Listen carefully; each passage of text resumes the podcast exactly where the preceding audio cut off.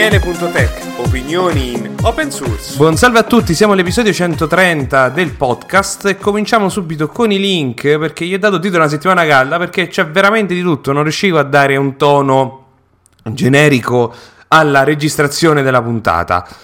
Quindi partiamo subito. Allora, primissimo è un progetto che si è incominciato a parlare nel gruppo del podcast. Che vi ricordo, basta che mi contattate su Telegram come T90 e io vi ci butto dentro. Praticamente ci sta questo gioco, le avventure di Gandalf, che praticamente sfruttando il concetto di prompt, ovvero dare queste frasi che vengono date in pasto alle intelligenze artificiali, tu sblocchi i livelli successivi. Quindi devi imparare a fare dei prompt sempre più complessi per aggirare il bot attuale per ottenere una password nascosta.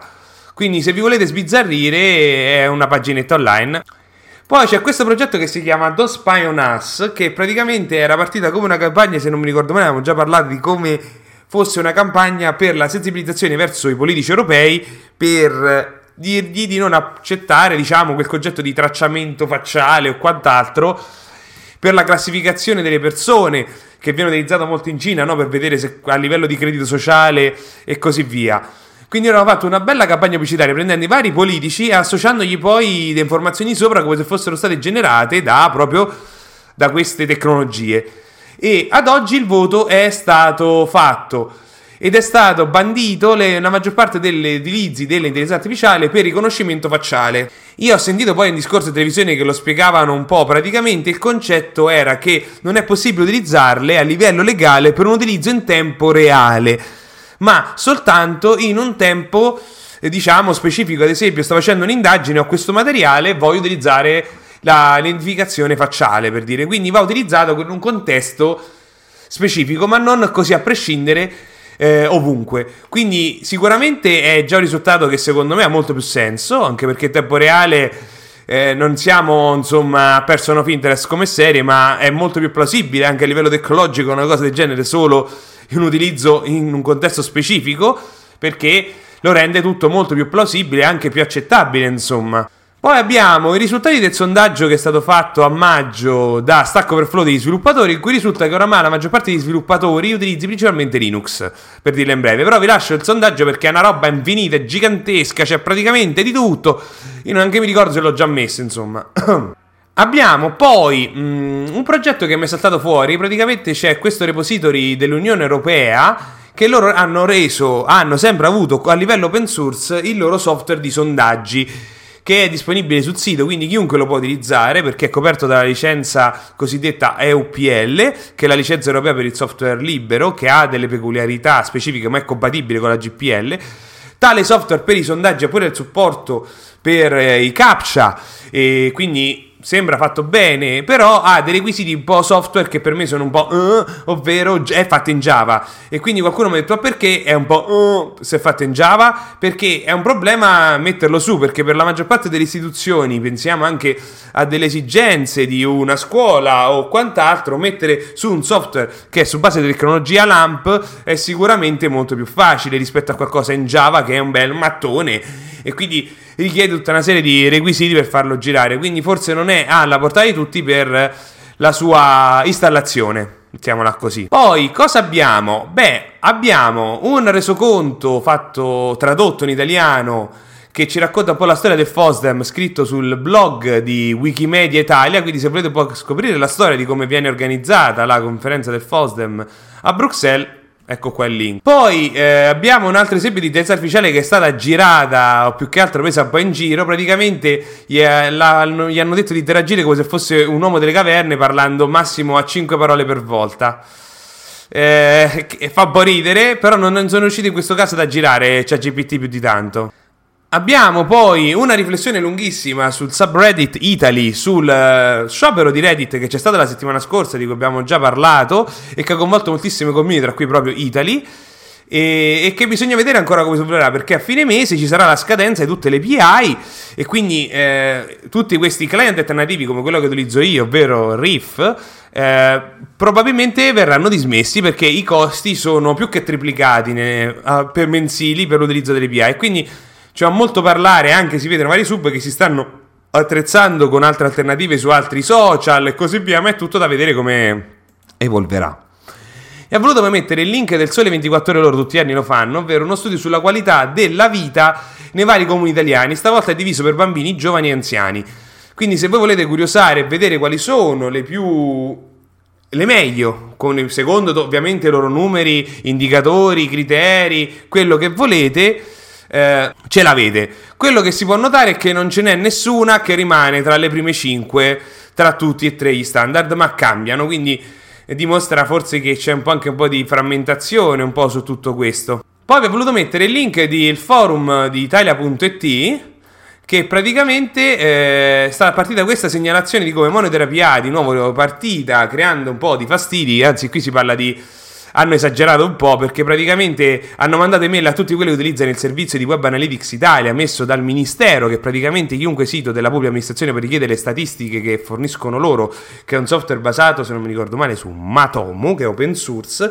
E la storia di tutto questo è il fatto che tale server e quant'altro si trova su AWS. Quindi, per una volta che il software è open source e lo Stato glielo dà alternativa ad Analytics, non andava bene che è sotto AWS. E quindi eh, c'è stata un po' tutta questa discussione in cui è, pa- è, bello che ha partecipato proprio pure lo stesso Giacomo di Monoterapia che, tutta, che fa partire tutte queste lettere in continuazione. E quindi io non l'ho voluta più leggere dopo che ho visto questo perché mi bastava. Onestamente, Monitoterapia ha incominciato a esagerare. Praticamente oramai è terrorismo psicologico, secondo me. Questo bombardare per qualunque minima cosa.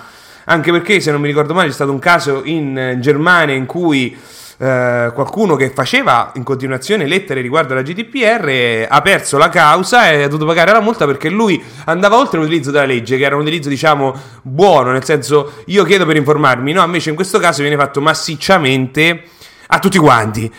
E quindi a me l'approccio di Monate PA oramai è esagerato anche per via di questo modo, prende non gli va bene mai niente, quindi eh, io ve la lascio lì se volete approfondirla, insomma. Preferisco non aggiungere altro sulla questione. Poi, ritornando al tema dell'intelligenza artificiale, abbiamo un articolo in cui OpenAI, ovvero l'azienda dietro ChatGPT, uh, è sotto causa legale perché ChatGPT ha creato delle accuse legali false. Questo ricordarsi che le intelligenze artificiali quando non danno le fonti sono un problema e quindi questi sono, sicuramente sono i veri primi risvolti interessanti su tutta la questione perché chiunque lo può utilizzare per generare qualcosa ma non è facile capire se l'ha generato o meno cioè CPT. È saltato poi fuori che Twitter eh, non, vuo, non, paga più le bollette, le fatture di Google Cloud. È tutto da capire perché, ma si parla di un po' di soldi ovviamente.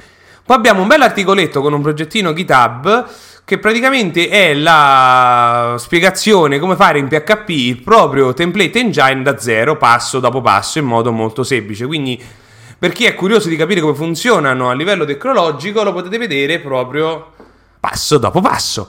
Poi c'è questo qui che è girato pure nel gruppo che fa veramente ridere. Praticamente eh, un mi- militare iraniano, credo del ministero, ha presentato una scheda che secondo loro è la prima scheda di computer quantici prodotta tra l'altro in Iran, invece salta fuori dalle foto e quant'altro che in realtà è una scheda madre disponibile su internet su 600 euro.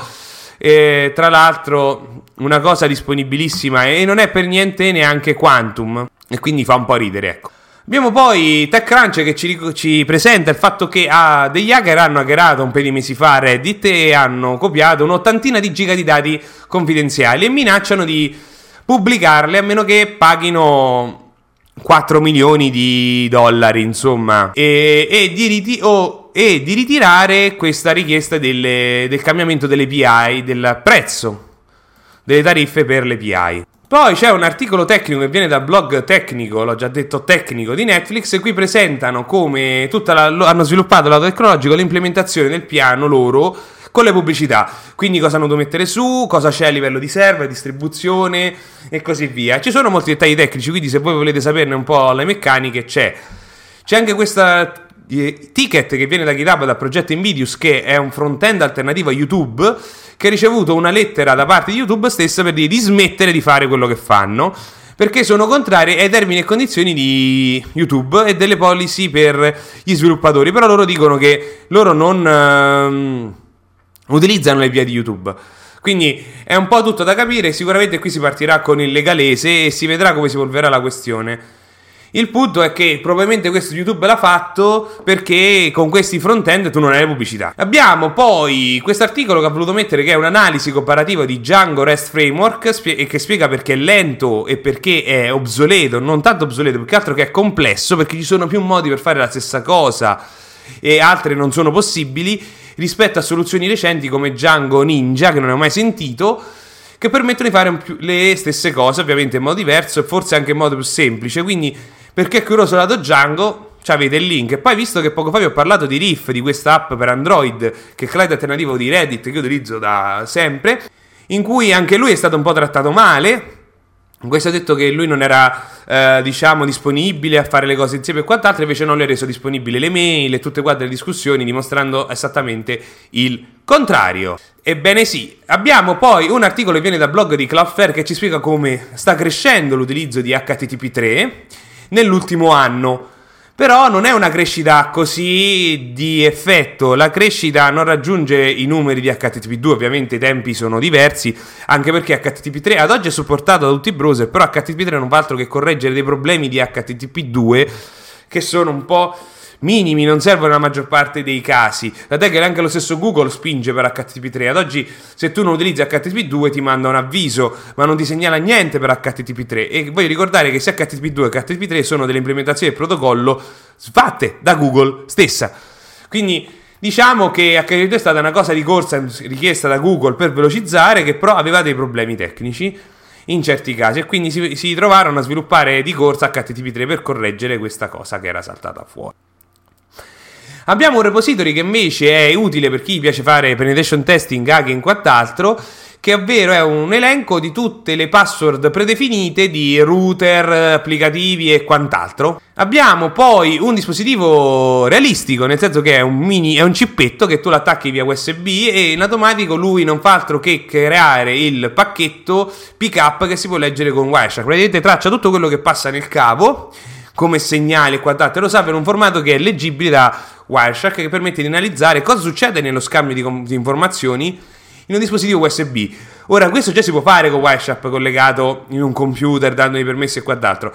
Però è interessante che in questo caso è un dispositivo vero e proprio, quindi non è necessario il computer di collegarlo al computer e quant'altro, ma soltanto usare questo dispositivo e attaccarcelo. Google Domain è stato chiuso, non so quanti ve lo conoscono, ma Google uh, due, se non mi ricordo, due anni fa lanciò questo business, ovvero di fare da registrar, registrar che praticamente è quello che vende domini e quindi poi ti permette di rinnovarli, di collegarci server e tutto quello che vuoi. E quindi a quanto pare che loro facevano un bel introito mh, leggendo le stime su internet e quant'altro, avevano 10 milioni di domini, avevo letto da qualche parte registrati sul servizio, eh, perché il vantaggio di utilizzare Google Domain è il fatto che tu ti appoggi all'infrastruttura di Google, perché non tutti lo sanno, ma Google ha la sua rete in tutto il mondo di cavi di fibra ottica. Quindi, se tu avevi il dominio registrato qui, ti appoggiavi alla sua rete, che sicuramente era no lapida, de più. E quindi aveva tutta una serie di vantaggi, tra cui anche Google Cloud, perché stai sempre dentro casa Google. Quindi, eh, per tutta una serie di motivi, c'era gente che utilizzava appositamente questo servizio. Mi correggo, il servizio è stato lanciato nel 2014, però è uscito dalla beta l'anno scorso. Sì, quasi dieci anni, e hanno deciso di vendere tutto questo mercato a questa azienda che si chiama Squarepace, ma sentita, che loro sono anche da registrare per i domini. Quindi è tutto da vedere anche perché crea una bella rottura di, di scatole, per usare il termine, per chi ha utilizzato Google Domains. Eh, perché eh, non si capisce più di tanto le scelte che ci sono a livello manageriale dietro riguardo questo scambio, forse perché anche Google non è rispetto alle altre aziende non ha un'idea ben chiara di quale sia sul business, perché mentre Microsoft lo sappiamo, Amazon pure, Google ne fa un po' tante tra Android, tra YouTube, le pubblicità, ce n'ha diverse insomma che sono parte del suo business, quindi potrebbe rientrare anche una filosofia di razionalizzare e focalizzarsi solo su certe cose specifiche. Abbiamo poi un articolo che me è piaciuto il titolo di Business Insider che praticamente è, è, è iniziata l'evento di estinzione di massa delle start-up e quindi dimostra un po' la storia di come oramai c'è una minor crescita, una minor nascita di start-up rispetto ad anni fa per tutta una serie di motivi e di come anche quelle che hanno spinto, che oggi sono importanti come startup, hanno avuto dei problemi recentemente perché è cambiato completamente il mercato. Forse perché è stato un po' drogato agli inizi in cui sono stati dati da soldi a destra e manca. E quindi è un po' da vedere perché ce ne sono tante, ma bisogna vedere effettivamente quelle che danno un valore aggiunto e cui la gente dice ok, le pago. Infatti, da quell'articolo qui mi è saltato fuori l'articolo di Crunchbase, che chi non lo conosce è un, in, diciamo, un indicizzatore di startup che hanno una pagina in cui loro raccolgono tutte le startup che sono fallite anno per anno. In questo caso nel 2023 ne sono fallite 72. Non so con quali criteri siano qui. Secondo me sono startup che hanno ricevuto un po' di soldi. Non sei una startup che ne ha ricevuti 60.000, ma sicuramente di più. Quindi, per chi vuole vedere effettivamente quali sono morte, perché eh, ce ne sono qui. Adesso potete proprio sbizzarrirvi e spulciarvi tutto questo elenco, ma anche di quelli che hanno investito in questa startup che hanno chiuso. C'è stato poi l'incontro di Elon Musk a Palazzo Chigi, che ha incontrato sia il ministero per, le, per gli esteri che il, il presidente. Eh, non si sa bene che si è parlato, ve la butto lì, è tutto da vedere, eh, perché dopo tutti i casini che ha fatto con Twitter, onestamente metto le mani avanti. Abbiamo poi un articolo che invece viene dal mondo di Thunderbird, in cui ci presentano le novità eh, nei progressi nel mese di maggio per eh, il client Android, ovvero K9 Mail che verrà rimratizzato Thunderbird for Android, che stanno lavorando un po' sull'interfaccia grafica, hanno fatto anche un security audit da parte di un'azienda e non sono stati trovati problemi di sorta. Abbiamo poi un articolo che viene, non, ricordo, non capisco, da de, ABC News che racconta di come due persone che hanno aiutato alla crescita, allo sviluppo dell'azienda Mega Upload, non so quanti di voi se lo ricorda di questo servizio che girava forse oramai dieci anni fa e che faceva anche hosting di video, dove chiunque poteva caricare file e venivano utilizzati a manetta per la pirateria. E io voglio sottolineare che questi siti co- ce ne sono ancora, non è che sono, non hanno debellati, hanno cambiato nome e quant'altro queste due persone sono state. dovranno andare in carcere in Nuova Zelanda per aver partecipato a tutto questo. Poi c'è questo articolo che fa ridere, che è diventato un po' un meme, nel senso che c'era un bug su Linux che praticamente poteva succedere su uno su ogni mille avvii di un um, sistema operativo con Linux. E praticamente lui ha detto come posso replicare questo bug per poterlo studiare? Cioè è difficile con una casistica così rara. Noi abbiamo pensato che succede qualcosa. Quindi lui si è messo lì, ha fatto dei test e lui praticamente per poterlo correggere e studiare ha avviato Linux quasi 300.000 volte prima di riuscire a correggerlo e a poterlo approfondire. Quindi lui ha fatto tutta la set, set di test che mancava che era Linux proprio per trovare questa casistica che creava questo crash sul kernel. Poi abbiamo mm, i primi casi, visto che abbiamo parlato di Reddit, come tutta una serie di aziende hanno deciso di non investire più in pubblicità, un po' come è successo anche con Twitter, dopo tutto questo casino. Però ancora non si sa bene quanto sarà la perdita da parte di Reddit dell'investimento per questi scioperi e così via. È tutto un po' da vedere onestamente. Eh, certo è che sono troppi soldi, ma pro- devono sicuramente trovare una, un escamotage legale per poter dire ce l'hai, ma non puoi utilizzare e fare scraping in modo massiccio. Perché? E questo è il problema. Reddit viene utilizzato proprio per, i, per intelligenze artificiali, per via del contenuto. Ci sono 10 miliardi di, di thread di discussioni di, su tutti i post che te, su tutti gli argomenti di discussione che ti pare.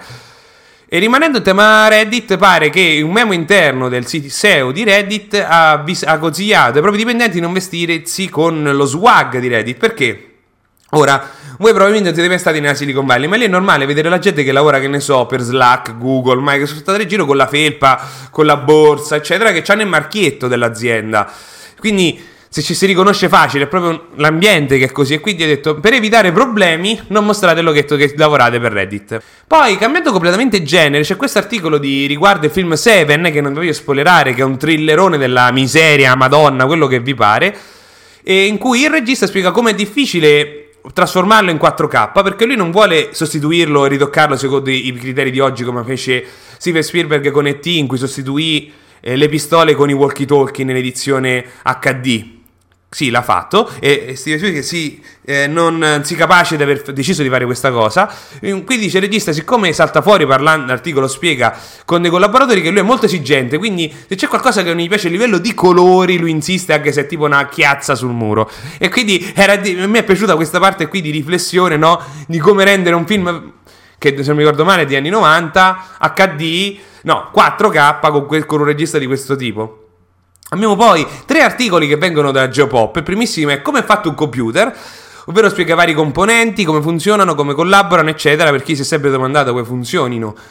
Abbiamo poi, che è successo um, una settimana fa, che Lampedusa fosse senza internet e rete telefonica, perché uno dei cavi di fibra eh, poggiati sul mare è stato lanciato, però non si sa bene da chi, anche se era segnalato nelle mappe nautiche, perché qualcuno probabilmente ha lasciato cadere l'ancora sopra e l'ha tagliato.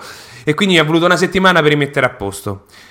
Poi l'intelligenza artificiale, sempre dice J-Pop, che poi è stato rilasciato anche da altri, che grazie a un algoritmo di immagini satellitari sono saltate fuori altri quattro disegni di linee di Nazca in Perù. Non so quanti voi l'hanno mai sentite parlare, sono questi disegni che si possono vedere solo dall'altro di animali in modo stilistici che si vedono perché praticamente dall'alto sono, sono, vengono scavate delle buche, diciamo, delle trince giganti e dall'alto si vedono questi disegni di animali o quant'altro e sono veramente complessi. E questo algoritmo ne ha, tra- ne ha trovati altri quattro che forse nel tempo si sono degradati e quindi non si notavano più di tanto. E quindi questo l'hanno fatto poi un gruppo giapponese tra l'altro. Abbiamo poi l'annuncio che OpenSSL 1.1.1, che oramai siamo OpenSSL 2, è arrivato alla fine del supporto. Il supporto scaderà a settembre di quest'anno, quindi per una release che esiste dal 2018 che ha tutta una serie di problematiche, anche se era l'ETS, preparatevi che ci sarà un po' di problemi, anche perché no, l'ultima è la 3.1, scusatemi, che, st- che invece verrà supportata fino al 2025. Una notizia che invece nessuno si è capacitato è McDonald's America ha presentato un gioco per il Game Boy Color di una delle sue mascotte mai sentite, Grimace si chiama con la ROM e quant'altro che si può giocare tramite il sito internet. Solo spiega perché ha deciso di fare un gioco per il Game Boy di questa mascotte per festeggiare i suoi 22 anni. Ci ha spiegato anche come è stato sviluppato, ovvero con GP, GB Studio, questa piattaforma, e anche da chi l'ha sviluppato. Però ecco, è interessante perché è una di quelle cose che perché Mo, così, a, a secco, a brutta, così hai rilasciato questo gioco. No, no, no, non ti spiega. Nessuno l'ha capito. Poi non so come, tra le mie mille mila letture è saltato fuori questo articolo che viene da Wikipedia in inglese, che non mi sembra sia tradotto... Ah no, è tradotto anche in italiano, riguardo le case stregate. Sì, esatto. E c'è una spiegazione... Eh, su come mai esistano queste case stregate. E una delle spiegazioni scientifiche è il fatto che queste case, per un motivo o per un altro, hanno un'alta concentrazione di anidride carbonica. Questo crea dei problemi a livello di cervello se uno ci rimane troppo e quindi si possono avere visioni e quant'altro. E è stato dimostrato no, in varie case, specialmente quelle americane che sono fatte di legno e quindi potremmo dire un po' deperibili. Questo, questa cosa è molto più presente rispetto a molte altre. Quindi me l'ho messa lì perché non ho nota scientifica. Poi abbiamo un link che mi è stato girato da Fabio Carletti, che non già parlato, lui è un, un analista di cyber security, che farà un webinar questo giovedì, dedicato, il titolo è True NAS Secure Tool for NAS Praticamente è tutta una riflessione sullo storage con eh, TrueNAS e eh, spiegandolo anche un po' il file system e tutto il resto. Quindi per chi vuole approfondire un po' come funziona il mondo del NAS, beh, avete questo webinar gratuito a cui potete partecipare. Abbiamo poi un articolo che ci viene da Elettronica In che ci spiega come è possibile fare un sistema misteristico con ultrasuoni con Arduino. Ora, ovviamente questo è mini, è mini senso hanno preso un lanciamissili di quelli USB che lancia i proiettili di gomma stupidissimo e poi con un sensore ultrasuoni montato su un Arduino questo si muove in base a dove riconosce che si muove qualcuno. Quindi è un po' carino perché c'è il progetto, c'è il video su YouTube e tutto quanto per chi vuole provare a replicarlo. Poi ho voluto mettere un link che riguarda KDE perché è un mini tutorial, potremmo dire, su come si possono inserire delle firme sui documenti PDF tramite Ocular, perché Ocular è questo, il lettore di PDF su KDE e c'ha il supporto per poter inserire mm, le firme letteralmente, proprio funzionalità firma. Quindi tu carichi l'immagine e poi dove tu vuoi puoi dire proprio dal menu inserisci la firma e te la metti direttamente nel file PDF. Quindi sicuramente è fighissimo perché uno dei problemi che ho avuto io oggi sempre è stato quello di poter inserire delle immagini, quindi la firma, e casomai anche eliminare le pagine. Quindi siamo già a un punto. Ho voluto mettervi un link invece che non riguarda niente, che è interessante, però che praticamente non è più possibile visitare le orche nel Mediterraneo che girano eh, perché attaccano gli umani. Eh, praticamente che è successo? Una di loro viene tipo speronata da una barca e ha insegnato alle altre che quando vede una barca la deve caricare. Quindi è pericoloso andare a vedere le orche che girano tranquillamente in mare. Quindi un po' ricordarci che la natura c'è, che va trattata meglio e che anzi non aspetta noi, dopo tutto. Possono essere carine e coccolose, ma le, se si chiamano orca assassine c'è un motivo. Vi ricordo poi che abbiamo il link con eh, suggerimenti, proposte e quant'altro di idee per produrre materiale social e grafiche da parte di ILS. Quindi se voi volete partecipare a una discussione e proporre, avete il link. C'è stato poi l'evento venerdì scorso di Zona Warpa, dove sono andato a Forte Prendestino, non ero mai stato in un posto del genere. Purtroppo non ho potuto fare talk, nel senso che al mio talk non c'era nessuno.